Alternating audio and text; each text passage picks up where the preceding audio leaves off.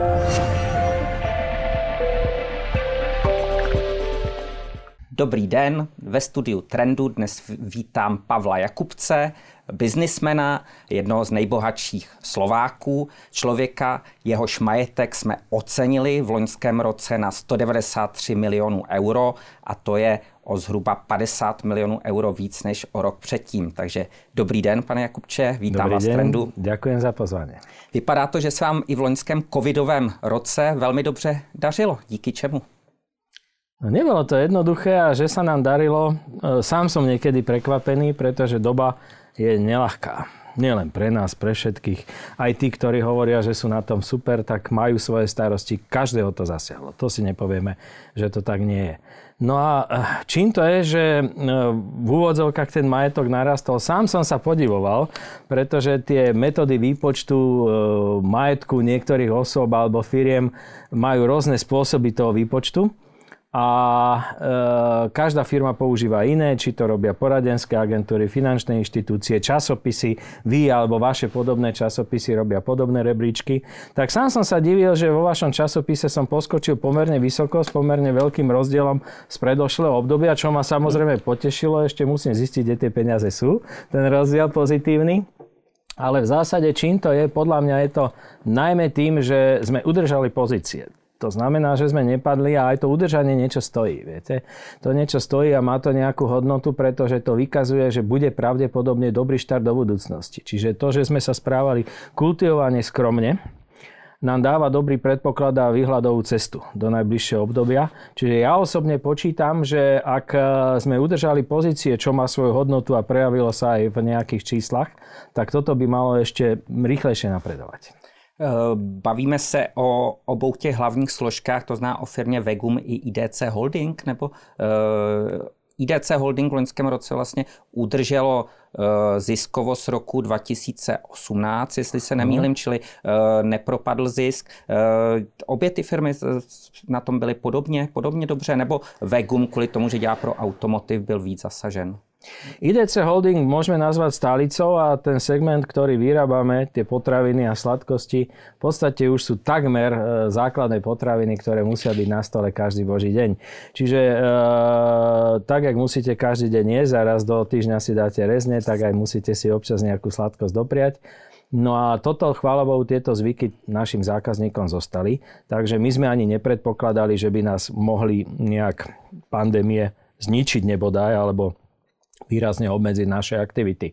Čiže ten predpoklad bol taký, možno naše plány boli trošičku optimistickejšie, ale v zásade dá sa povedať, že IDC Holding eh, si drží konzervatívnu rastovú politiku. My sme nikdy nemali nejaké extrémne nárasty, ale nemali sme ani extrémne prepady. Čiže sa držíme v tom konzervatívnom móde IDC Holdingu. To sa potvrdilo aj v ťažkom covidovom roku. Čo sa týka Vegumu, spomínali ste eh, automotív. Áno, naozaj vo Vegume máme 36% automotívu a ten automotív to zasiahlo. Máme potom veľkú časť bielej techniky, vyše 40%. Tam sa to ale relatívne dobre darilo, pretože ľudia zostávali doma, deti sa doma hrali, veľa sa pralo, pračky fungovali, pračky sa kupovali na internete. Takže e, tam nebol nejaký výkyv v tom automotíve určite. Lenže musím povedať, že vo Vegume sme sa správali ešte kultivovanie, ešte, ešte skromnejšie, e, s pokorou a medziročné výsledky Vegumu v porovnaní k obratu alebo k nejakým iným ukazovateľom boli ešte, musím povedať, podstatne lepšie ako napríklad v IDC Holdingu. Čiže to je nepomerne menšia firma, nemôžeme porovnávať IDC Holding a Vegum, že to sú rozdielne čísla, ale na tie čísla, ktoré Vegum má, tak musím povedať, že sme nie, že sa udržali. My sme z pomerne hlbokej straty sa vyšvihli do pekného zisku, čiže medziročne sme mali lepšie výsledky o 1,8 miliónu, čo je takmer zázrak z môjho pohľadu, uh, pretože bol ťažký rok, covidový rok, neboli ľudia, choroby, pandémie, zákazky klesali a my cez to všetko sme situáciu v tejto firme udržali, čiže skutočne klobúk dolu pred manažmentom, ktorý to dokázal. Samozrejme, táto rastová krivka sa ukazuje, že aj v tomto roku by mala pokračovať vo Vegume. E, stále pandémia tu ešte je, takže nemôžeme povedať, že by sme boli víťazi alebo králi, to sa ukáže až na konci roku, ale prvé 4-5 mesiacov tohto roku nasvedčuje, že takýto rast by mal byť naďalej. Museli ste propouštět loni, nebo díky čemu byly ty lepší výsledky? Vlastně? Samozrejme, že sme aj upravovali počty zamestnancov, ale uh, samotná firma to príliš netrpela, myslím zamestnanci vo firme, pretože sme prepušťali agentúrnych pracovníkov, čo je najlepší nárazník a sme sa dostali do takého počtu zamestnancov, aby tá firma to v kľude unesla, aby sme boli schopní platiť sociálne, zdravotné odvody a všetky záväzky, ktoré sme mali, čiže sme sa dostali z nejakých 690 na 650 zamestnancov, čo je taký zdravý stav na ten objem výroby, ktorý sme tam vtedy mali. Eh, tento rok, jak som vám povedal, tie zákazky, ten priemysel sa naštartováva, tie auta sa predávajú relatívne dobre, veď to vy sám sledujete, takže očakávame, že budú väčšie objednávky, aj už musíme príjmať nových ľudí, čo nie je jednoduché, ale musím povedať, že ten kmeňový stav zamestnancov sa tam skutočne stabilizoval tie marotky, ktoré mávame, sú stále rovnaké, to sú dlhodobo zamestnaní, dlhodobo chorí, plus bežné výpadky z titulu chorob, plus COVID. Eh, takže tie prvé dve kategórie, ako sú dlhodobo, zame, dlhodobo chorí a normálny, uh, normálne márodky, tie sa udržiavajú a COVID nám pomaličky klesá. Čiže pred rokom sme mali o 120 ľudí v tomto smere menej, čiže sme mali nedostatok pracovníkov, teraz sa to vyrovná, lebo tí covidovi ozdraveli, uh, sú opäť vo výrobnom procese už nám chýba v podstate len veľmi, veľmi málo ľudí. Co ještě za tou optimalizací, že máte o tolik lepší výsledky ve Vegumu, je kromě teda snížení nákladů na zaměstnance, tak eh, jaké další procesy jste měnili?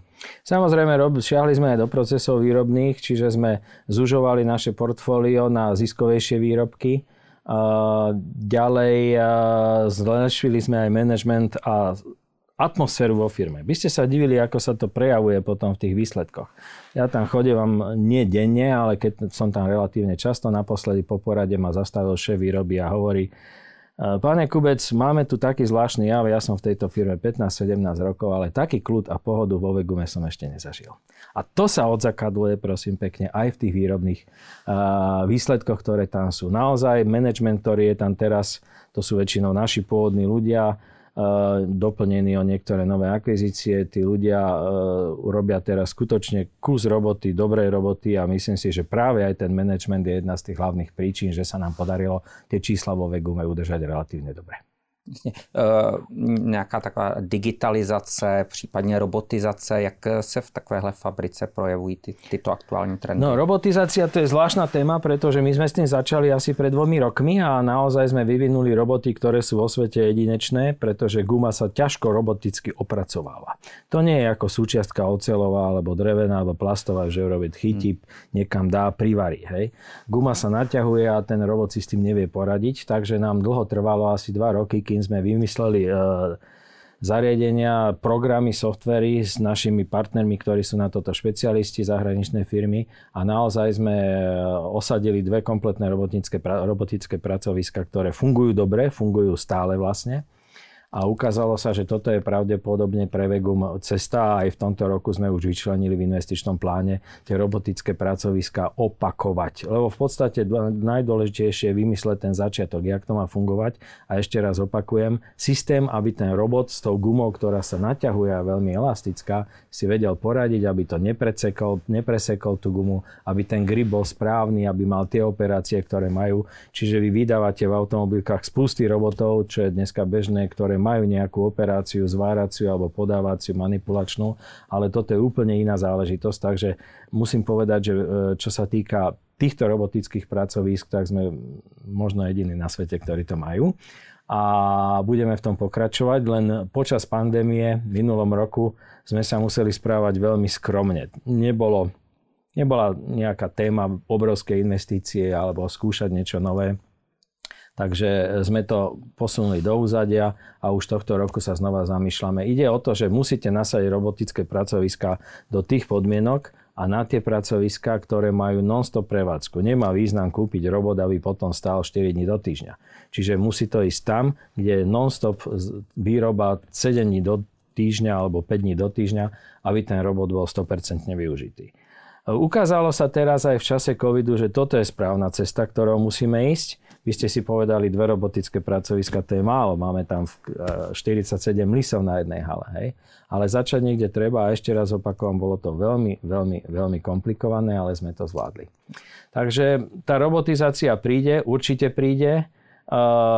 Teraz je tlak na znižovanie zamestnancov, pretože tie pracovné síly v podstate nikde nie. Na prvý pohľad by sa zdalo, že mnohé firmy skončili a robotníkov alebo pracovníkov, technikov máte dosť, nie je to pravda, tie špecializované pracoviska, ťažko sa tam nachádzajú noví zamestnanci alebo uh, akvírujú z iných firiem. Takže teraz je čas na tým, aby sme sa zamysleli, aby sme znova osadili, keď predpokladáme, že bude boom a budú zákazky hodne naplnené. Takže tie robotické pracoviska už vieme, jak na to. Už je to v podstate len otázka hardveru, nakúpiť roboty, ktoré sú každým rokom lacnejšie.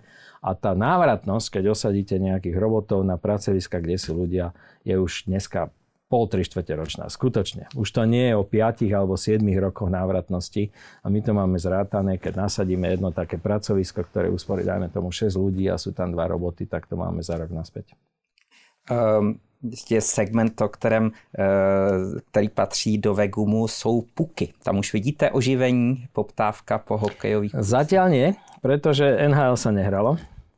Tie naše puky sú jednak herné puky e, v severo, na severoamerickom trhu, ale najmä suvenírové puky. Aby sme si povedali, e, jak to v skutočnosti je, samotná NHL hrá s inými pukmi, pretože oni majú dlhodobé kontrakty s vlastnými firmami, ktoré lížu túto smotanu. Ale hráčské puky v NHL samotnej, čo je najväčšia hokejová súťaž, je len špička ľadovca. Pretože v Severnej Amerike máte prvú ligu, druhú ligu, tretiu ligu, štvrtú ligu, eh, univerzitné týmy, mestské týmy, uličné týmy, v mestách majú vlastné ligy. Čiže tá základňa, hráčská základňa je obrovská, podstatne širšia ako to, čo my vidíme v televízii na NHL. Čiže to, čo sa na NHL minie tých pukov, to je úplný zlomok, to je špička ľadovca k tomu, čo potrebuje ten trh. Takže puky Mnohí možno nevedia, ale my vyrábame pre severoamerický trh zhruba 50% kapacity všetkých pukov, ktoré sa tam predávajú, to znamená aj hráčské pre tie nižšie súťaže, ale aj e, suvenírové puky. Pre NHL máme priamo suvenírové puky, na to zmluvy máme. Takže dúfam, že túto pozíciu si udržíme, ale treba povedať, že posledný rok sa nehralo tak, že to kleslo z objemu 5,4 milióna na nejaký milión, čiže bol to len doplnkový sortiment ale tie zmluvy s firmami, ktoré obhospodarujú tento trh a ktoré predávajú naše puky naďalej platia. My chápeme, že teraz ich nemôžu odoberať, veď e, situácia je, aká je.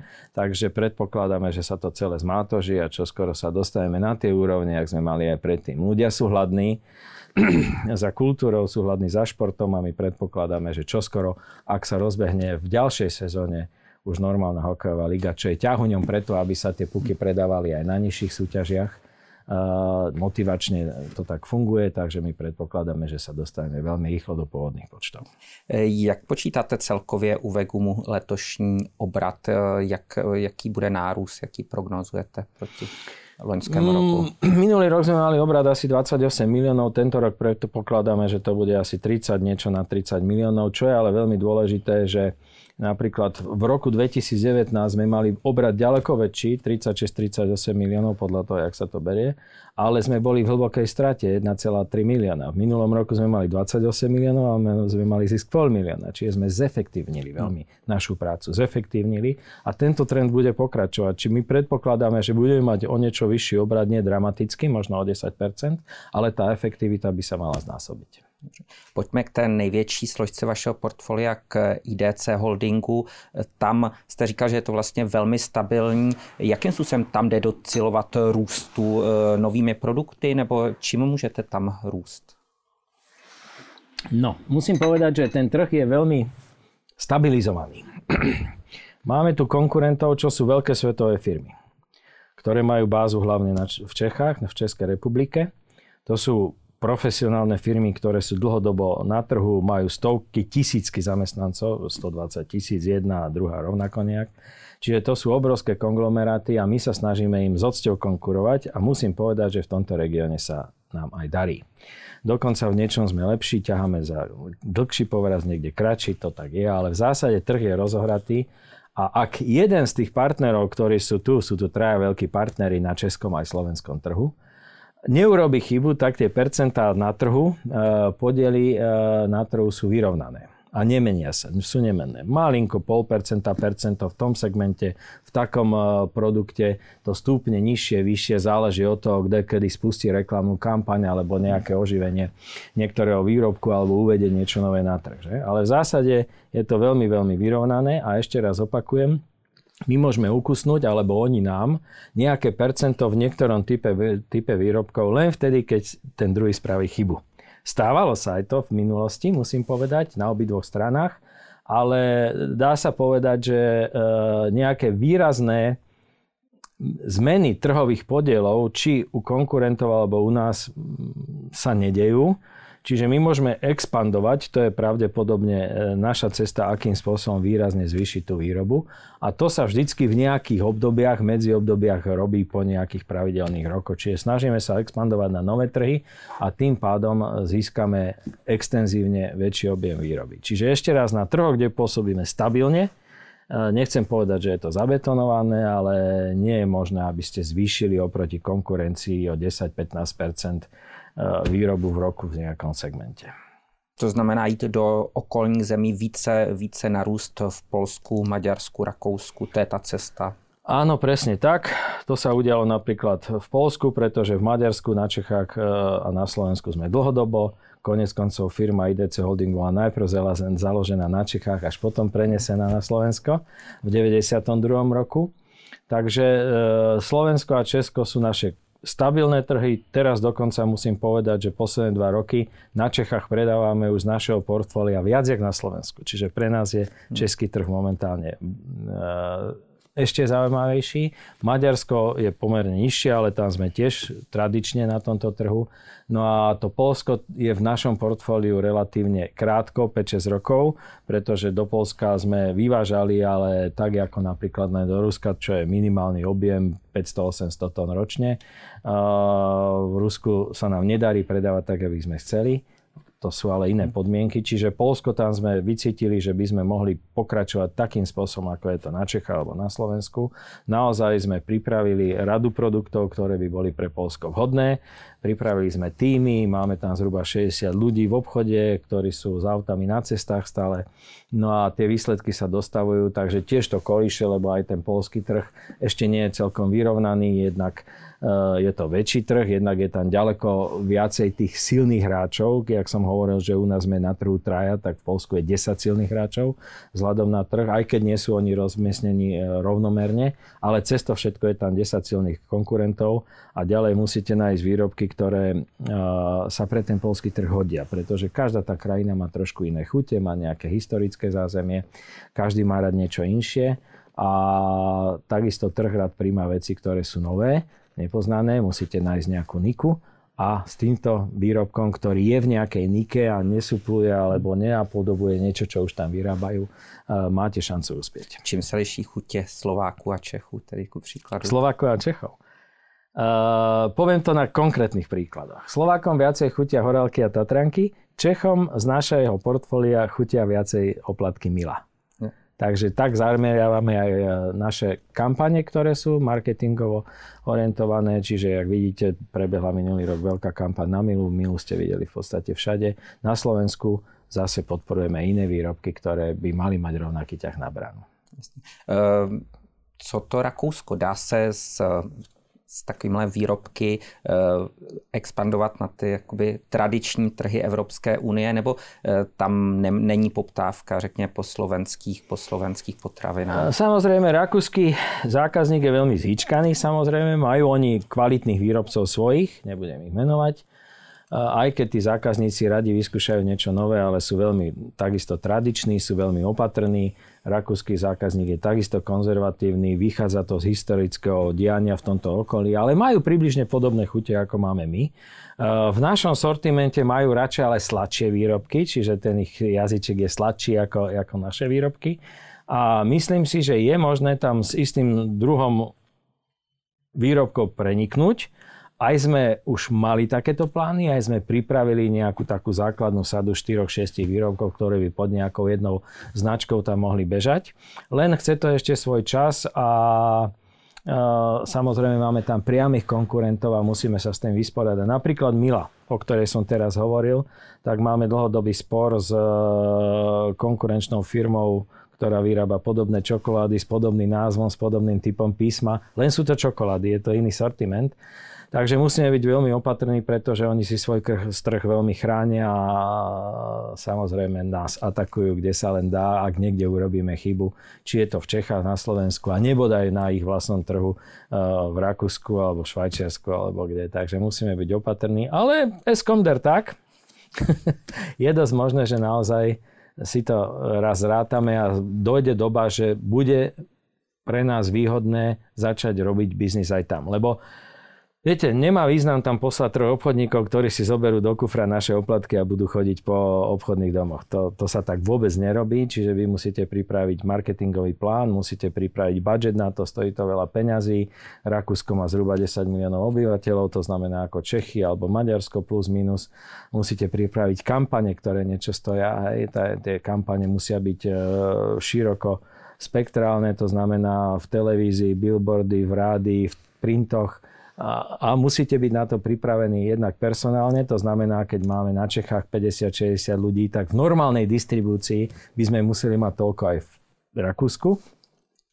No a e, toto všetko stojí strašne veľa peňazí a pravdepodobne ten štart alebo nábeh by nebol taký rýchly, ak sme mali napríklad v Polsku, kde som ešte raz opakujem, naši, na, kde sme našli niku na trhu, čo by sme tam mali vyrábať a čo by sa v Polsku mohlo uplatniť. Takže v Rakúsku a v Nemecku by to bolo trošku iné. Takže když eh, říkáte vlastně eh, slovenský a český trh, že je saturovaný, vy v nějaké růstové strategii nejvíc spoléháte na to Polsko? Na Polsko, ale máme tu aj balkánske krajiny ešte, čiže máme ešte hodne čo robiť. Eh, jak som hovoril o príprave tých kampaní, to nie je len, že nachystáte ľudí a pripravíte si e, televízne reklamy, dajme tomu, a zabezpečíte si sloty na, na reklamy. To nie je celkom tak, vy musíte byť výrobne na to pripravení. Pretože najväčšia tragédia na svete je, a to platí nielen v Rakúsku, ale aj u nás, aj v Čechách, ak vy spustíte kampaň, širokú kampaň e, v médiách a naraz vám výroba nestíha vyrobiť to, čo vy tam vlastne chcete predať. Mnohí sa nás pýtajú, či nechceme ísť zo Spojených štátov. My sme to skúšali, zamýšľali sme sa nad tým pred 10-15 rokmi, urobili sme si prieskumy a zistili sme, že to je v podstate pre nás uh, momentálne nedobytný alebo vzdialený trh, pretože áno, my sme boli v tých najväčších sieťach, ktoré tam operujú, ktoré v podstate každý pozná, kto príde do Spojených štátoch, ale každý žiadal i hneď mediálnu kampaň, celonárodnej televízii, ktorá by bežala celý mesiac a to by stalo 100 miliónov dolárov napríklad. Hej. Len mediálne. Plus, musím povedať, aj to sa dialo skoro všade, chceli úplatky tí nákupcovia. čo u nás sa až takto nedieje, ale tam to bolo veľmi okaté, čo som bol veľmi prekvapený. Takže americký trh, okrem toho, že je nesmierne drahé, aby ste na ten trh vstúpili, Ďalej, keby sme tam aj vstúpili, ten trh je tak obrovský, že by sme nemali šanci to vyrobiť. Takže radšej sme sa o to aj nepokúsili. Čiže musíte byť výrobne na to pripravení. A my vlastne robíme takú delostreleckú prípravu na ďalšiu expanziu, aby sme boli pripravení e, na takéto e, ataky na ďalší trh a sme investovali veľa peňazí za posledné 3 roky, 90 miliónov do výroby, čo je zhruba 3-4 krát viac, jak v bežnom roku, čo investujeme. A to je na to práve, aby sme boli schopní e, odpovedať na našu expanziu do zahraničia, aby sme to vôbec mohli stihnúť. A to znamená, že teda ta expanze, především ty balkánské státy, jsou ten váš fokus, nebo ktoré trhy? Možno uvidíme, rozmýšľame o Rumunsku. E, tam je situácia samozrejme s distribúciou trošku iná, lebo to Rumunsko fungovalo ináč. Aj funguje do dneska ináč ale možno, že to by mohol byť z našich cieľov do budúcna. Ale máme ešte hodne čo robiť v Polsku, pretože polský trh je pre nás nesmierne atraktívny. Uh, už tie naše výrobky tam sú, už to poznajú, už názov Gorálky znie u polského zákazníka bežne, už uh, Gorálky môžete dostať v Anglicku, môžete ich dostať v Írsku, môžete ich dostať v Kanade, takže na tej značke Gorálky na polskom trhu by sme mohli stavať a zatiaľ uh, máme tam toľko roboty, že buďme opatrní s tými expanziami inde. Ale ešte raz opakujem, musíme byť pripravení výrobne a to sme. Čili když bychom si řekli, kde bude ta firma za pět let, tak kolik myslíte, že při té kapacitě, výrobní investicích a tak o kolik trhů víc budete mít, nebo kam byste chtěl tu firmu třeba Nemáme veľké let? oči, ale keby sme jednu krajinu ešte pribalili k tomu, tak by som bol veľmi spokojný. A urobili lepšiu alebo viacej expandovali v Polsku. Hej. Jak som vám povedal, v Čechách, na Slovensku, v Maďarsku už veľa vody nenamutíme môžeme sa sústredovať na niektoré segmenty, kde ťaháme za kratší povraz a tam tie počty hm. zvyšovať, tie predaje. Ale v zásade myslím si, že jeden trh by sme ešte dobiť mohli. Um Vnímáte nějaké posuny v rámci retailu, tak jak poslední rok se zase nákup přes internet a tak posunuli se to spotřebitelské chování, že lidé nakupují jinde nebo jiné výrobky, nebo v tom nevidíte žádnou změnu? V našom segmente predaj cez internet nie je nejak významný, pretože sa jedná väčšinou o impulzívne predaje, predaje. Stojíte pri kase, hodíte si do koša ešte 4 alebo 5 nejakých sladkostí, potom to dáte cerke maličkej do ruky a ďalej je to zvyk, ľudia vedia, čo už majú kupovať. Môžete si to kúpiť aj cez internet, samozrejme. Ale to gro je stále v malom obchode, treba povedať. Uh, počas pandémie tam bola situácia trošku iná, lebo keď ľudia chodia pravidelne do obchodu každý druhý deň, tak si vždycky kúpi nejakú tú horálku. Keď idete do obchodu raz za týždeň alebo raz za dva týždne, ako to bolo počas pandémie, tak si nekúpite 20, ale kúpite si 5 tých našich výrobkov. Hej. Takže naozaj trošičku ten, v niektorých segmentoch ten o, predaj e, nebol taký, jak sme očakávali a ďalej, čo je tiež veľmi dôležité, ľudia v ťažkých časoch sa sústredujú na to, čo poznajú. Nie, nie, nie sú tak zvedaví a neskúšajú nové veci. Čiže mali sme aj pripravené, aj máme v portfóliu nové sušienky, ktoré teraz ideme promovať ktoré zatiaľ sme nejak výrazne nepodporovali, pretože zákazník sa naozaj sústredoval na to, čo dobre pozná a nakupoval na istotu. S jakým e, e, nárůstem obratu počítáte v IDC Holdingu letos? Stále sme na tej e, konzervatívnej línii, čiže náš plán hovorí o náruste, náraste tak, jak bežné roky, to znamená nie príliš veľkom, 1-2%, ale predpokladáme zase trošku zefektívnenie výroby. Ku koncu roku osadzujeme SAP, na ostro, takže tam počítame znova, že by sme mohli mať nejaké efekty z toho. To je pre nás veľká vec, lebo sa dostávame aj v tej IT technológii na svetovú špičku, takže pre mňa je to vec aj osobnej prestíže alebo renome firmy, že sme špička nielen teda vo výrobnom procese, ale aj e, v tých podporných veciach, ako sú IT technológie u nás. Nielen teda roboty vo výrobe, ale aj niečo iné a hovorím v oktobri začíname skúšobnú prevádzku a od 1. januára naplno ide sa. Čiže počítame tam nejaké synergické efekty. To by nám malo pomôcť. No a máme pripravené niektoré výrobky, ktoré chceme spúšťať do kampaní, tak mohli by sme tam trošku väčší podiel na tom trhu zase trošičku ukusnať. Um Probrali jsme dva nejvýznamnější segmenty, pak vaším nejmenší aktivitou bylo Coffee Shop Company a to je firma, která skončila, kde začala restrukturalizace před eh, dvěma měsíci. Ehm, jaký vidíte tam osud? Jak to dopadne s touhle s tou vaší firmou? Viete, život není peřička. Takže raz je to lepšie, raz niečo horšie. V tomto smere gastro malo teraz ťažký rok a pol. Nesmierne ťažký. Niekto to ustal, niekto to neustal, niekto zavrel hneď na začiatku počty gastroprevádzok sa radikálne zmenšili, to viete aj sám.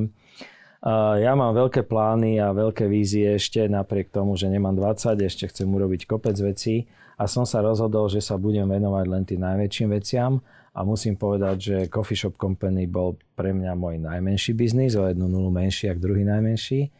A bol som v tomto biznise asi 12 rokov a myslím si, že je čas pohnúť sa niekde ďalej. Eh, tá firma prežije, to už vieme na 100%, pretože vieme, aký bude priebeh teraz. Eh, poučili sme sa, tá firma má čo robiť, eh, má šancu rásť, takže ja verím, že Coffee Shop Company ešte tu na, na tom trhu bude dlho, dlho rokov, ale takisto musím povedať, že ja osobne by som tú firmu rád predal, aj to v tomto roku spravím.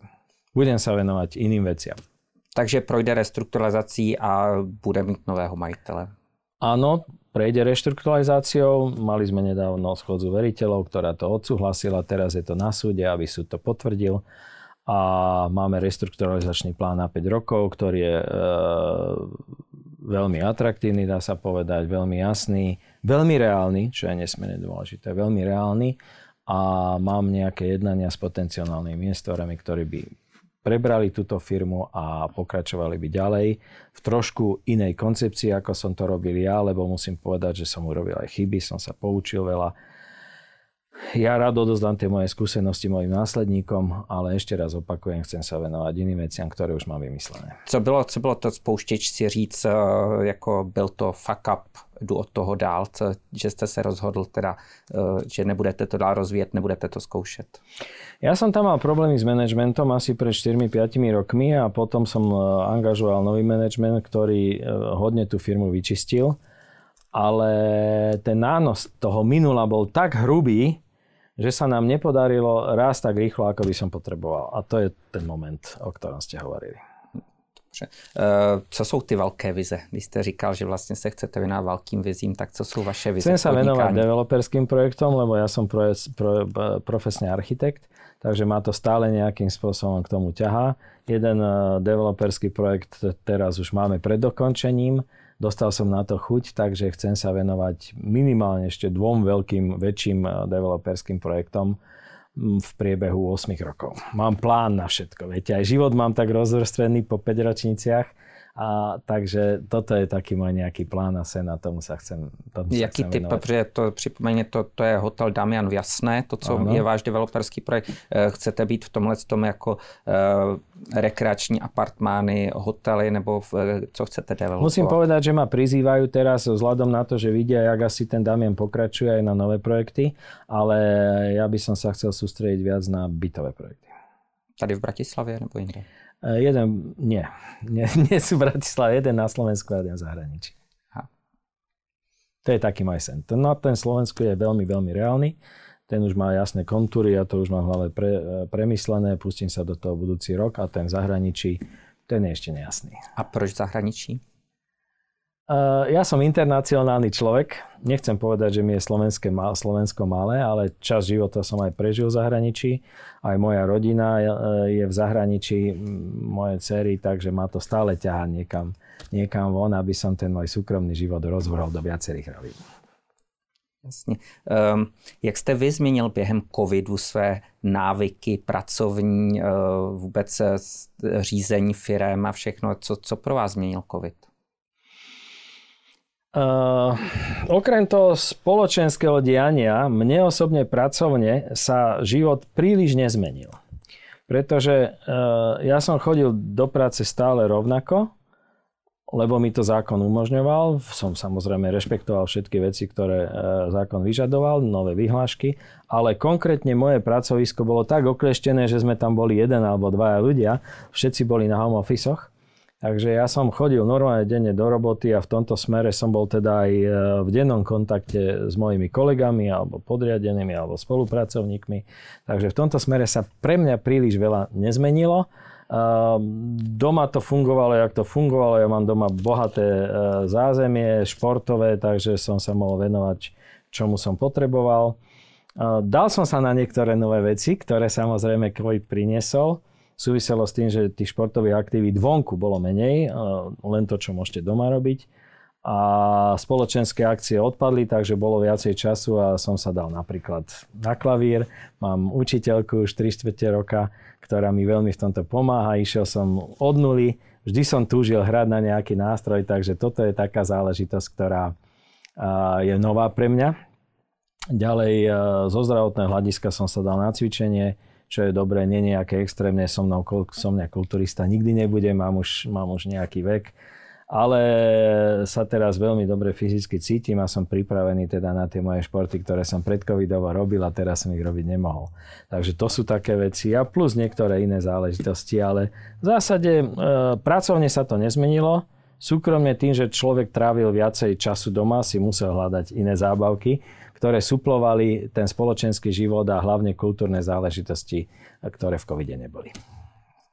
Um, před měsícem a půl e, zemřel Petr Kellner, nejbohatší e, Čech a vlastně e, zjistil se s překvapením, že ten člověk zřejmě neměl závěť a celé vypořádání těch firm, že tedy bude trvat léta. Jak vy uvažujete o otázce nástupnictví, o svých podílech ve firmě? Máte tohle to vyřešené nebo je to v těch vašich plánech, že chcete třeba tu firmu uvést na burzu nebo jak uvažujete o té budoucnosti?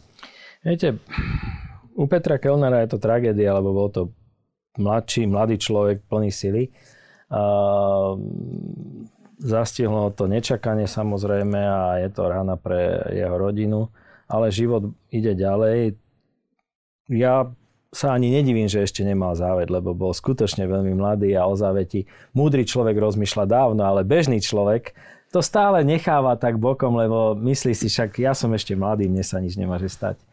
A, takže sa to bude nejak vysporiadavať, ale on funguje v tých zverejneckých fondoch, takže nejak to ustoje, má tam management, ktorý to bude riadiť vy sa pýtate na môj prípad, ako to ja mám Jestli o tom uvažujete, ja nebo priznám, sa cítite mladý a zatím presne... Ja sa, sa cítim sa síce mladý, každý sa cíti mladý, mm, len málo ľudí e, sa cíti starší ako je. Napríklad pán Lasica, ten hovoril, keď mal 30, že sa cíti na 60. Hej, ale bežný človek sa cíti mladší, ženy sa cítia ešte mladšie, ale aj my veď vyzeráme relatívne obstojne, beháme, vieme po schodoch utekať, nechodíme na vozičku.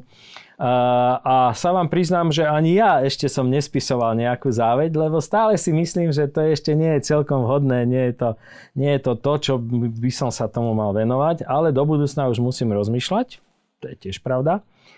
A čo s tým mojim portfóliom firemným robiť, aby tie firmy sa nedostali do závozu, lebo takouto výraznou zmenou alebo zmenou úmrtím, zmenou akcionárskej štruktúry napríklad sa môže firma dostať dopredu, ale napríklad môže aj padnúť, hej, ak to na, na to nie, nie je tá firma pripravená. A mnoho firiem aj zle dopadlo, ak sa to nejakým spôsobom tá štruktúra zbúrala. Takže poprvé, cítim sa ešte relatívne dobre, o záveti ešte nerozmýšľam, ale musím robiť opatrenia a kroky do budúcna, aby e, v prípade, že spadnem niekde s lietadlom, čo sa môže stať každým dňom, lebo ho veľa lietam, alebo v aute niekto do vás nabúra, aby to mohlo ďalej fungovať. Hej. Uh, moja predstava je taká, že časť portfólia by som pravdepodobne predal. Nielen teda coffee shop, ale aj z tých úspešných záležitostí. A časť portfólia, čím je väčšie, tak tým pravdepodobne ešte ostane v mojich rukách a budem musieť do toho zapojiť časť rodiny. Časť rodiny. Takže to je odpověď na Takže počítáte s tím, že vlastně tam bude nějaká jako opravdu nástupnictví, že vaše dcery se zapojí do rodinného biznesu v nějakém Pravdepodobne. Moment. Pravdepodobne, áno. Otázka je áno. A e, v tomhle tom Ale teda... len v časti. Čas predpokladám, že úplne predám. A Napríklad tie developerské projekty, to je jasné, že e, to robím pre radosť, že to mm. mám ako zábavu, ako hračku. Yes. A uh, už samotný účel, keď som vstupoval, alebo keď vstúpim do developerských projektov, bude určite ich časom odozdať predať. Ano. Čili to jádro je Vegum a IDC Holding, kde předpokládáte, že vlastně to zůstane jako firmy, které budou částečně rodinné dlouhodobě? Uh, IDC Holding určitě. Okay. Eh, děkuji. Eh, znovu ještě k té, když se vrátím právě k tomu Petru Kellnerovi, tak to ukázalo nejen tu smrtelnost, nepřipravenost, kterou na to se připravit nejde, ale i eh, roli podnikatelů ve společnosti. Začalo se připomínat jako to, co on říkal, že vize, aby po něm zůstalo, co si mají lidé zapamatovat eh, pod značkou PPF. Eh, co je ta vaše vize, co chcete, aby zůstalo jako vlastně odkaz eh, Pavla Jakubce jako v podnikání, v biznise? Či chcem, či nechcem, moja tvár sa spája s e, našimi výrobkami. Mne dokonca naši priatelia doma s deťmi hovoria pán Horálka. Ja som sa neurazil, je to milé, je to príjemné a konec koncov e, e, sa stotožňujem s tým, čo vyrábam, čo je veľmi správne. Takže môj odkaz pravdepodobne, ak hovoríme o horizonte 20 rokov, by mal byť spojený, alebo ten môj odkaz by sa mal obracať na tie sladké výrobky. A keď e, sa niekde v tlači uverejní na prvej strane, že sladký muž, tak je to pre mňa skôr pochvala. Okay. Um, Jaká je role podnikatelů ve společnosti? Jak můžou podnikatelé prospívat? Hodně se to zase v tom covidovém roce eh, řešilo, jaká je role podnikání, jak můžou eh, vypomoci nebo suplovat roli státu. Jak vy vnímáte tu svoji roli společenskou? Samozrejme, základ podnikania je vyrobiť nejaké prostriedky, nejaké peniaze a tie reinvestovať. To je úplný základ podnikania, ale je tu ešte aj tá morálna rovina a spoločenská rovina. To je presne to, na čo sa vypýtate. Eh, ja to vnímam v prvom rade tak tie naše biznisy udržať, aby eh, ten počet tých zamestnancov, ja robím zhruba s 2000 spolupracovníkmi, niečo vyše 2000, aby eh, tam bol zmier, aby bol zmier s odbormi, aby tí ľudia sa cítili dobre vo firme, aby vedeli dlhodobo s spolupracovať, čo je nesmierne dôležité. A aby keď sa s nimi stretnem, tak e, ma neoplúvali, ale aby si so mnou podali ruky, aby sa usmievali na seba, aby sme si mohli povedať pekné slova. A to má zase odzrkadlenie v ďalšom, že keď máte hodne ľudí okolo seba a tých zamestnávate a dávate im prácu, tak tie majú svoje rodiny a je tam nejaká stabilita v tej spoločnosti. Čiže e, úlohou veľkých firiem je aj udržovať tento zmier. E, úlohou veľkých firiem je pomôcť štátu, aby všetky ťarchy zamestnania neboli na štátnych firmách, ale aby to gro a ten motor bol práve v týchto podnikateľských rukách. Takže mm, je to ako kliše, ale myslím si, že jedno z mojich hlavných poslaní je aj udržovať tie firmy v nejakom dobrom stave, aby tí ľudia tam boli spokojní, aby dlhodobo tam pracovali, aby tam pracovali celé rodiny. To znamená otec, rodičia, syn, dcera, to naozaj existuje. A ja to hovorím tak žartom, že z našich firiem sa odchádza petami dopredu. a naozaj, keď si zoberiete aj radových zamestnancov, aj management, v jednej, druhej, tretej firme. To sú ľudia, ktorí tam niektorí pracujú vyše 30 rokov, čo je úctyhodné. Skutočne klobúk dolu pred týmito ľuďmi. Ale aj v robotníckých pozíciách vo výrobe 25-30 rokov, to je bežné, že títo ľudia tam takto dlho vydržia. Management takisto. Viete, človek niekedy rozmýšľa tak najmä si zvonku manažerov, tí budú určite lepší, nová metla dobre metia a tí ukážu tým starým, jak sa to robí. Zatiaľ sa mi vo väčšine prípadov, vo väčšine prípadov ukázalo, že práve tí ľudia, ktorí vyrastli vo vlastnej firme, tú firmu poznajú, sú lojálni vo firme, poznajú celú situáciu tam, sú potom najlepší manažéri. A to je príklad v tom Vegume napríklad, kde som mal také extempore, nedarilo sa, vymenil som management, bolo to ešte horšie, potom sme sa vrátili späť o niečo, ľudia v tých svojich pozíciách povyšili alebo dostali sa do rozhodujúcich funkcií a sa prejavila tá ustálenosť toho. Čiže to je to, čo som povedal aj pred chvíľočkou, aby ľudia boli spokojní vo firme, aby mali dobrý pocit, aby nemali záujem odchádzať. Mám veľa prípadov, kde odišli, začala sa nejaká výroba vedľa, ale po pol roku už boli naspäť u nás. Viete. Takže to je dobrý pocit. Keď niekoho stretnete, vo výrobe a povie, no tak teraz mám 27 rokov za sebou u vás, hej, alebo iný povie, som tu 17 rokov a taká dobrá atmosféra vo firme. Takže ten neboli. recept na úspěšný management je ta kontinuita, opravdu nech eh, povyšovat lidi zevnitř, nacházet vevnitř? Nehovorím, že je to pravidlo, lebo niekedy musíte urobiť takýto vážny krok, že musíte hmm. zobrať aj zvonku manažerov, ale z mojich skúseností je, že tá kontinuita a stabilita vo firme prináša dobrú atmosféru a to prináša aj výsledky. A má to aj ten spoločenský efekt stability v tom regióne, pretože tisícky ľudí to už niečo znamená. Hej? Uh mají biznismeni vstupovat do politiky. Tam se zase o tom, o tom společenském jako té roli a často bývá, mám úspěšný biznis, půjdu pomoct tomu státu, takže vstoupím do politiky. Je to, je to správná cesta, jak o tom vysmýšlíte? Viete, e, máme to tu konec koncov vedľa u susedov, môžeme to pozorovať, e, riadiť štát ako firmu. Na toto je dosť ťažká odpoveď, lebo nie je to celkom jednoznačné. Ja osobne som za to, aby sa to naozaj viedlo, jak hovoril pán Babiš, ako, ako firma, ale v kon, konečnom slova zmysle teraz vidíme, aká je ťažká situácia politická takisto na Čechách a čakajú sa nové voľby teraz na jeseň a nevieme, jak strana áno bude fungovať alebo nie, ale teraz sa nebavíme o českej politike. Uh, netvrdím, že biznismeni nemôžu byť v politike. V každom prípade je tam jeden veľmi pozitívny jav, že ak sa očakáva, že človek, ktorý je dlhodobo v biznise, je už majetný, a je to relatívne bohatý človek, už nemusí v tej politike hrabať a vytvárať nové koryta. To je sveta pravda. Bohužiaľ je to tak. Mnoho ľudí, ktorí idú do politiky, a nehovorím všetci, ale dosť ľudí, aj také prípady boli, veď teraz ich je kopec aj zavretých, sa dostali do politiky a sa snažili jednoducho najprv si nahrabať ľudovo povedané. A to teda nie je dobrý Ja V tomto smere e, veľmi obdivujem napríklad politickú situáciu alebo kultúru v Británii, kde eh, majú tieto veci vyriešené, je to pod verejnou kontrolou, veľmi prísnou verejnou kontrolou a tí ľudia, ktorí aj z biznisu v politike sú, tak sa správajú kultivovane. Eh, ale ešte raz, biznismeni v politike nie je všeliek.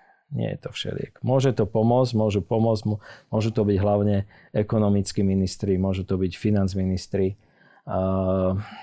Ale na toto asi všeliek neexistuje. Keby bol, tak všetky krajiny by mali biznismenov vo vrcholných pozíciách politických a keby to tak nefungovalo, tak zase tí politici by sa tam vôbec neobjavovali. Um, vy jste sám říkal, že máte vždycky tu pětiletku, ty horizonty jako dlouhodobě, že vlastně uvažujete třeba, že budete aktivní podnikání dalších 20 let. Uh, zmínil jste zároveň dva projekty developerské, jsou třeba i další ještě segmenty, kde chcete působit, chcete přikupovat i firmy třeba pro ty stávající segmenty jiné než eh, developerské, nebo eh, kde ještě vidíte tu svoji podnikatelskou budoucnost? No, tie moje 5 ročnice hovoria nie o 20, 20-ročnom horizonte, ale 10-ročnom horizonte. To je taká moja meta, dokedy by som chcel ešte pracovať. Dúfam, že budem mať na to fyzickú kapacitu, lebo to hodne ovplyvňuje. Ale v zásade, keby som urobil ešte dva väčšie developerské projekty, tak naviac by mi už kapacita asi nezostala. Čiže v rámci tých firiem skôr udržať tú stabilitu, zhodnotiť tie výrobné prostriedky, ktoré máme, tie investície, ktoré sa v niektorých firmách urobili, alebo sa ešte udejú. Čiže skôr by to bolo už o to cizelovanie a zlepšenie existujúceho stavu. Uh, nemyslím si, že zrovna by som teraz išiel do Rumunska, alebo do Bulharska, alebo do Polska a chcel tam kupovať nejaké nové firmy, nejakú novú akvizíciu. Mali sme také pokusy v IDC Holdingu, naozaj sme sa nacestovali dosť, ale nakoniec sme e, urobili rozhodnutie, že nebudeme investovať e, do nových akvizícií v zahraničí, ale radšej posílime domácu výrobnú bázu a to sa aj udialo. Všetky investície sa v relatívne krátkej dobe, 2,5-3 roky, zmotnili tu na, na Slovensku vo výrobnom závode, ktorý sme aj skoncentrovali, sme malé dokonca zrušili a prevádzame ich do toho veľkého závodu a tá koncentrácia by mala prinášať nejaké synergické efekty. Čiže zatiaľ nepredpokladám, že by som robil nejaké akvizície v tom mojom najväčšom biznise alebo tom druhom. Nie, nie. Skôr zdokonalovať to, čo máme, lebo ešte stále sú tam nejaké kapacity. Okay. Uh, pojďme k otázce volného času. Vy jste známý propagátor aut Rolls-Royce. Mm-hmm. Eh, pro mě je to přesně opak té škály proti Tesle. Eh, zeptám se, proč jste si vybral tuhle značku a třeba jaký vy máte vztah k elektromobilitě? No, neviem, či to je dobrá alebo zlá reklama, lebo uh, niektorí ľudia sú alergickí na to, keď sa producírujete s drahými autami, to je pravda. Ale musím povedať, že Rolls-Royce pre mňa nie je nejaká novinka. Ja som bol jeden z prvých propagátorov eh, Rolls-Royce na Slovensku a v podstate ja s Rolls-Royceom fungujem už 10 rokov eh, pri autách Rolls-Royce. Eh, teraz mám druhého, ale prvého som mal 5 alebo 6 rokov, na ňom som najazdil veľa kilometrov, to bol najviac jazdený Rolls-Royce v Európe mimochodom, keď som ho predával, lebo ja som ho používal na daily use, na denné jazdenie do práce. Uh, takže mm, predtým som bol napríklad propagátorom alebo ambasádorom značky Jaguar začiatkom 90. rokov, kde som mal 3 alebo 4 Jaguary po sebe. No ale skrátka takto vyšlo, tie auta sa mi vždy, vždy páčili a, teraz pokračujem v tejto línii, neviem dokedy na Rolls Royce budem jazdiť asi môj celý život. E, bežné auta na bežné vozenie mám zase iné značky samozrejme, ale som dá sa povedať verný jednej značke e, ak berieme o tých autách bežných a o kolekciách, čomu sa zrejme aj chcete sa, sa ďalej opýtať. Takže ten Rolls Royce je to taký imič. E, dobrá správa je, že nemusím sa s ním skrývať. Viete? Mnoho ľudí by si aj kúpil Rolls Royce a nemôže. Uh, kolegovia z Čech mi hovorili z Rolls Royce, že uh, u nich majú veľkú výhodu, pretože vedia, kto na tých autách jazdí a musia to byť ľudia čestní, musia to byť ľudia, ktorí sú vážení, sú samozrejme majetní, aby si to mohli dovoliť, ale nemôžu to byť ľudia s pokrivenou povesťou alebo s nejakými krivými daňovými rekordami, záznamami, pretože hneď by po nich išiel finančný úrad. Takže tá klientela, kto si kupuje Rolls Royce na a to isté platia aj u nás, sa vám hneď tak nejakým spôsobom vyčistí, či si to môžete dovoliť. Nie z toho pohľadu, že máte tie peniaze, ale z toho, či máte čistý štít, aby ten Rolls Royce práve neukazoval tým finančným úradom na to, aby ste si ho mohli kúpiť. Kolik takých vlastníkov na Slovensku je? Ja si myslím, že na Slovensku je asi 12 Rolls Royceov, pokiaľ viem, plus minus. Nie ich veľa. Nie ich veľa. Pevne verím, že bude ich viacej, aby tých ľudí bolo viacej. Ale nie je to len otázka osobného vkusu, ale aj peňazí. Je to osobný aj, aj štýl, lebo niekto má rád iné typy, si kúpi radšej športovú značku nejakú, aj, nebude, alebo čisto elektrické hmm. auto. Zatiaľ sa neuvažuje, že by Rolls Royce bol elektrický. No a váš, eh, že máte celkově rád auta, tak jak vy se díváte na elektromobilitu? Určitě jste si to vyzkoušel. Samozrejme, ja to sledujem od začiatku, dokonca mm, pred Teslou bol ešte jeden iný výrobca elektrických aut, ktorý bol ďaleko vpredu ako Tesla, ale potom prišla kríza v roku 2009-2008 a sa tam eh, oneskorili mnohé veci a tá firma skrachovala ani nemusím robiť reklamu, lebo už to v podstate takmer neexistuje. Bola to firma Fiskars, ktorá mala vyvinuté dokonalé elektrické auto, skutočne krásne, ktoré bolo technologicky podľa mňa ďaleko ďalej ako dnešné mnohé elektromobily a to už je nejaká doba. Dokonca som si ho aj objednal a sa správali tak slušne, že keď mali ťažkú dobu, tak mi poslali tú zálohu z Ameriky naspäť, čo som bol veľmi prekvapený. Ja som myslel, že s tými peniazmi sa už rozlúčim. Bola to len zálohová platba, ten prvý depozit, ale cez to všetko v tom konaní, ktoré oni mali, boli v kríze, tak sa snažili uspokojovať tých svojich veriteľov tým, že im vracali peniaze, čo bolo veľká vec. Takže čo sa týka elektrických aut, samozrejme ja tomu fandím a vznikla kuriózna situácia, že keď som si kúpil pred tromi rokmi jednu veľkú limuzínu, hovorím, nebudem menovať značku, tak až dodatočne sme zistili, že to je hybrid. To som ja ani predajca nevedel, čo bola dosť smiešná situácia. Takže aj dneska jazdím na nejakých hybridoch. Ja osobne si myslím, že mm, ten svet bude tie elektrické auta kupovať viacej a viacej, aj keď si myslím, že to má aj mnoho negatív, pretože tá uhlíková stopa v tom elektrickom aute nie je nejakým spôsobom menšia ako benzínových autách alebo naftových autách. Možno vzhľadom na batérie ešte môžeme očakávať obrovské problémy, pretože dneska nikto netuší, čo po desiatich rokoch s tými batériami bude. Sú výrobcové elektromobilov, ktoré dávajú 10 rokov záruku na batérie, ale čo bude s tými batériami po 12. alebo 15. roku, to nikto netuší. Tie objemy batérií budú stále väčšie a väčšie. Uh, takže ak by som ja zhrnul môj osobný názor, tak ja verím vodíku a myslím si, že budúcnosť je vo vodíku. A už to tu je, už budú prvé vodíkové stanice v Bratislave, už sú vo Viedni, časom samozrejme to bude nielen pre autobusy, ale aj pre osobné auta. Už máte prvé vodíkové auta na svete, v bežnom predaji máte skladačky, kde si môžete kúpiť skladačku a zostaviť si normálne auto, len potom máte problém s homologizáciou a tak. Ale e, nedávno vy ako novinár ste takisto mali asi možnosť testovať e, normálne vodíkové auto, ktoré už prihlásené u nás na značkách jazdí, skúšali ho. Podľa mňa vodík je budúcnosť. Dobře. Um, vy jste tady zmínil svoji sbírku aut, uh, řekněme, že to jsou um, kabriolety, Mercedesy. Kdy vás tohle co napadlo, jak dlouho sbíráte tato auta?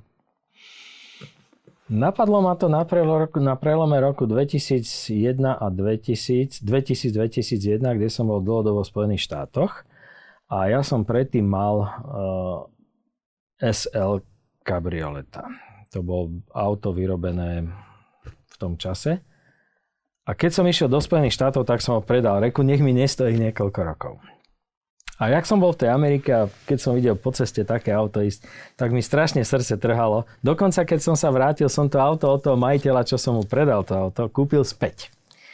No a potom prišiel nový model, tak samozrejme som chcel nový model, ale toho pôvodného mi bolo strašne ľúto, lebo bolo vo fantastickom stave. Mal som ho 8 rokov alebo koľko, ale to autičko bolo stále nádherné. 500 SL z roku 91 alebo kedy to bolo. Takže mal som k tomu citový vzťah.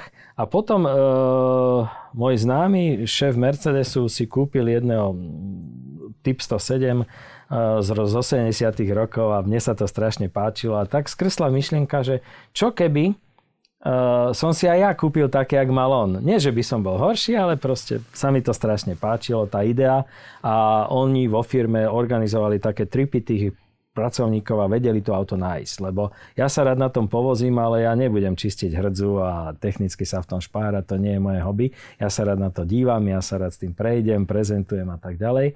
Takže e, to bol prvý nápad, že už som mal dve a kúpil som si aj tretie. A keď tie auta zháňali a mali takýto road trip, tí špecialisti, tí technici, ktorí vedia, kde sa majú pozrieť, čo je na tých autách vadné, tak išli po západnej Európe a naraz mi mal, počúvajte, však tu máme takéto ešte predošlý model, hej? ešte starší. Máme to, chcete to? Je to výborná kúpa. Skrátka ma telefonicky prehovorili, tak som kúpil ďalšie a potom na doplnenie kolekcie ešte ďalšie a ďalšie. Takže tak vznikla tá moja zbierka. Nebolo to teda rozhodnutie, že teraz idem zbierať Mercedesy, ale bolo to, začalo to tým, že Uh, mi bolo ľúto predať to 8-ročné, 9-ročné, keď prišiel nový model v roku 2000. A takže ty první uh, vlastně na do, uh, starší jste kupal ještě, uh, řekněme, v běžných bazárech, nebo už to bylo v nějakých veteránských aukcích a už jako, že to byly ceněné veterány, nebo to bylo ještě za vlastně, že, že se to našlo na normální čím staršie a staršie, tie myslíte, hej? To no. znamená 3., 4., 5. poradí. Lebo ja som začal od najnovších a no. išiel som k starším. Uh, to boli auta už zrekonštruované, neboli to no. teda vraky a sú dodneska v takom stave, ak som ich kúpil. Tá rekonštrukcia bola urobená dosť dobre, to mi zhodnotili tí odborníci, ktorí išli tie auta kupovať, ja som im plne dôveroval a boli v dobrom stave a každým rokom ešte treba ten stav zlepšovať. To vám povie každý veteránista, že potrebujete, aby sa každý rok niečo opravilo, zdokonalilo, vymenilo, zlepšilo. Čiže do tých aut treba priebežne maličko investovať, starať sa o ne, treba chodiť na technické kontroly, ktoré sú veľmi vážne a podstatne náročnejšie ako normálne STK na normálnych autách, to sa chodí raz za 5 rokov. Takže o to sa treba starať. Ehm, ja to robím rád, to je moje hobby a tie autá sa každým rokom zlepšujú a zlepšujú, ale hovorím, nebolo to na burzách, bolo to normálne v nejakých špeciálnych predajniach, ktoré sú na veterány orientované, alebo na inzeráty, alebo takýmto spôsobom. Kolik ich teda máte dneska? Teraz ich mám 5. A všetko, čo je naj, najzaujímavejšie, není ich teda veľa, jeden mi chýba, musím povedať. Pretože za tých 60 rokov, čo sa SL séria vyrába, ich sa vyrobilo 6 modelov. A ja mám doteraz 5, ten 6 mi ešte chýba, to je najstarší, to je 300 SL v roku 56, 7, 8, 9. Mm, tam je jeden vážny problém, že tie auta sú skutočne strašne drahé a teraz sú hodne tie ceny premrštené, až zbytočné. A poviem otvorene, nie je mi hodné dať toľko peniazy za to auto. Sú to ceny v miliónoch eur, takže... Uh, má to třeba když se na to podíváte investičně, má takhle ucelená sbírka eh, větší hodnotu než každé auto jednotlivě, když je to dneska se někdo na to podívá přesně, tak je to, je to skutečně nepochybně investice, investice, která se zhodnocuje. Áno, a... veľmi dobre podivu. No. Áno, je to pravda, že eh, veteráni teraz išli hore na cene, je to aj tým, že sa otvoril čínsky trh na veterány, pretože Číňania boli blokovaní a nemohli sa tam veterány dovážať. Pred pár rokmi sa to uvoľnilo.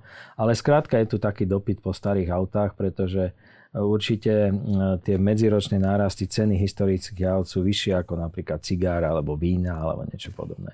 Takže je to aj pekná zábavka, taká bohumilá zábavka musím povedať a a naozaj e, tie ceny aut medziročne stúpajú, ak, zoberieme, ak zoberieme ten istý model v takej istej kvalite, tak medziročne sú tam evidentné nárasty. Tak uh, s tým som to ale ja nekupoval. Ja som jak to kupoval, sú tam nárasty, teda jak sa takovéhle portfólio zhodnocuje? No, podľa mňa aj viac ako 10% určite. Hm. Určite aj viac ako 10%. Podľa toho aj ktorý model, hej. Ale dá sa povedať, že tie najdrahšie veterány a najdrahšie auta, ktoré sú na predaj, sa nesprávajú celkom týmto modelom, lebo to je emotívna záležitosť, keď raz má niekto 100 milióny eur a chce si kúpiť auto za 25 miliónov eur, tak si ho určite kúpi bez ohľadu na to, akú to malo hodnotu pred tromi rokmi alebo pred piatimi, alebo akú to bude mať v budúcnosti. Ale určite tá cena bude vyššia, na to dám krk. Takže pre mňa to nebola ani tak otázka investície, pre mňa to bola otázka radosti, pretože ja som automobilový fanúšik, autička mám rád. A táto zbierka je unikátna vo svete tým, že e, sú to len Mercedesy, sú to len typ SL, sú to len typ Cabrio, lebo boli aj coupe a všetky sú červené. Takže keď sa ľudia zo Stuttgartu o tom dozvedeli, že takáto zbierka v Európe alebo na Slovensku existuje, neverili vlastným očiam. Pretože oni v tom múzeu majú všetky Mercedesy, ale každé inej farby a je to pekné, ale ja to mám iným spôsobom vladené, takže mám z toho radosť. To máte ako zbierku, uh, zbierku známok. Môžete mať zbierku, kde máte jedny kaktusy z Mexika, potom máte tukany z Vietnamu a ďalej nejaké autobusy z Korei a po jednej známke, ale mať Venezuelu, zbierku lokomotív 2020 až, pardon, 1920 až 1957, ucelenú zbierku, tak to, to bolo ako príklad názorný, že? Tak to už sa ráta. A toto je presne ten istý môj prípad. Dobře, děkuji vám, že jste přišel do studia Trendu poučím se a těším se někdy na shledanou. Ďakujem za pozvanie.